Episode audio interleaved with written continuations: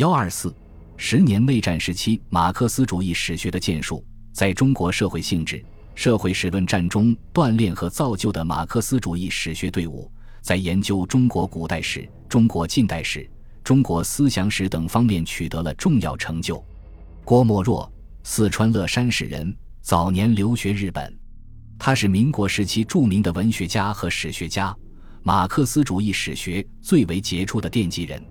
在古史研究方面，郭沫若于一九二八年根据易、诗、书等先秦典籍写了《周易》的时代背景与精神生产，诗书时代的社会变革与其思想上的反应，中国社会之历史的发展阶段。一九二九年又根据甲骨文、金文写成《卜辞中之古代社会》，周代遗民中的社会史观。以上五篇论文汇集成《中国古代社会研究》一书，于一九三零年出版。这一划时代的史学著作以恩格斯的《家庭、私有制和国家的起源》作为研究方法的向导，系统地研究了先秦历史，著者自称是《家庭、私有制和国家的起源》的续编。著者坚信马克思主义关于人类社会发展有一条共同规律的原理，在自序中称，只要是一个人体，它的发展无论是红黄黑白大抵相同，由人们所组成的社会也是一样。中国人不是神，也不是猴子，中国人所组成的社会不应该有什么不同。该书成功地证明了中国西周存在过奴隶社会，奴隶制是由原始公社制转化而来，到后来又转化为封建制，从而第一次把鸦片战争前的中国历史依次叙述为原始社会、奴隶社会、封建社会等几种社会形态，证明了马克思主义关于人类社会发展一般规律的理论完全适用于中国，驳斥了马克思主义不适用于中国的看法。中国古代社会研究的成就与郭沫若对甲骨文、金文的研究是分不开的。随后，他在这方面又陆续撰写了《甲骨文字研究》、《殷周青铜器铭文研究》、《两周金文词大系》、《金文丛编》、《卜辞通纂》、《古代铭刻会考》、《古代铭刻会考续编》、《两周金文词大系图录》、《两周金文词大系考试》、《殷器粹编》等数百万字的著作。郭沫若是利用甲骨文、金文对中国古代史做出历史唯物主义解释的开拓者，他不愧为中国马克思主义史学奠基者。吕振宇，湖南武冈人，是继郭沫若之后研究中国古代史卓有成就的马克思主义史学家。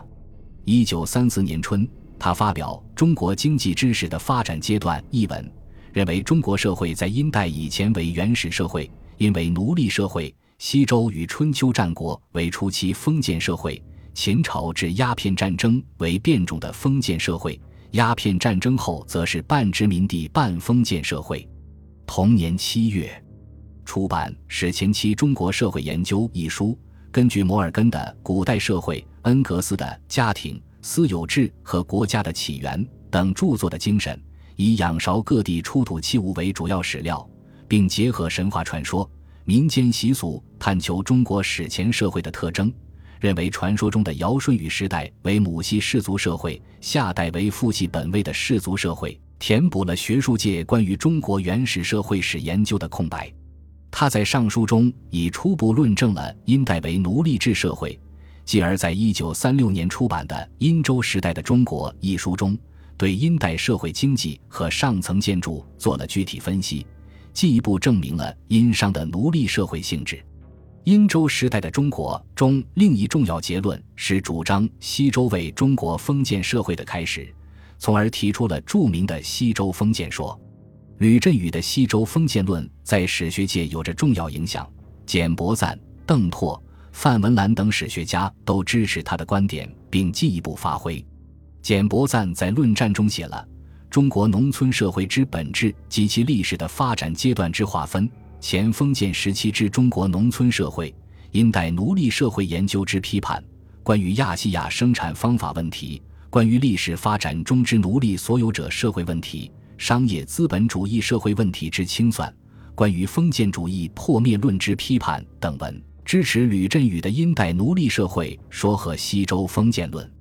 并从农村社会的历史发展过程农民的土地问题、商业资本的作用等方面，批判了封建主义破灭论和商业资本主义社会的荒谬。邓拓也主张殷商时代是奴隶制，西周以后进入封建社会。他在论战中写了《论中国历史上的奴隶制社会》、《论中国封建社会长期停滞问题》、在《论中国封建制的停滞问题》、中国历代手工业发展特点、中国长期封建社会农业生产关系的变化等文，指出奴隶制度是世界一般民族共同经过的历史阶段，从劳役、共利、克耕、佃役四种封建剥削形式，说明中国封建社会经历创立期、发展期、转向期、烂熟期四个阶段。中国近代史方面，华岗于一九三零年写成《中国大革命史》，记述了国民革命的历程，并分析了鸦片战争以来中国近代社会的经济基础、社会主要矛盾、历次革命运动的经验教训，是研究中国近代史、革命史的早期之作。李平新于一九三三年出版了《中国近代史》，这是我国第一部运用马克思主义观点系统研究中国近代史的著作。该书把鸦片战争作为中国近代史的开端，著者认为明末清初不过是两个朝代的交替，而鸦片战争是中国开始为国际资本主义的波涛所袭击而引起社会内部变化的一个重大关键。该书说明鸦片战争后中国社会形态的变化，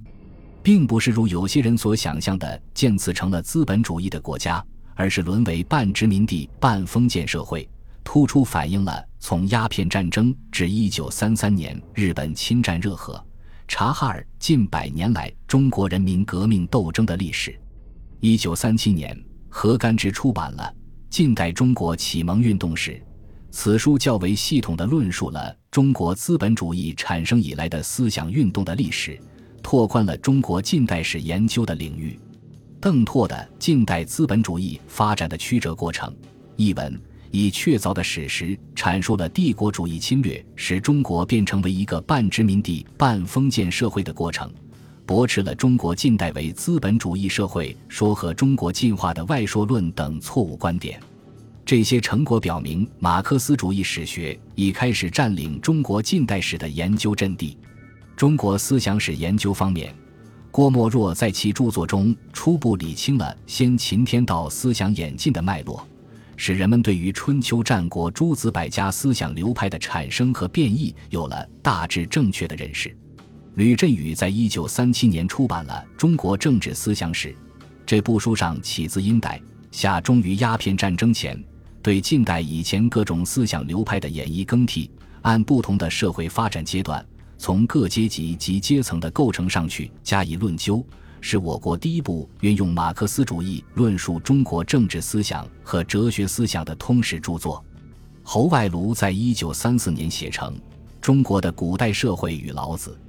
此书将老子的思想放在社会现实的基础上去评价，着重研究社会存在对于社会意识的影响，为他以后研究中国思想史奠定了基础。总之，中国马克思主义史学在这一时期得以形成，并为中国的革命事业和中国史学的发展做出了重要贡献。当然，马克思主义史学在当时的种种建树还不很成熟，明显存在着草创时期的痕迹。本集播放完毕，感谢您的收听，喜欢请订阅加关注，主页有更多精彩内容。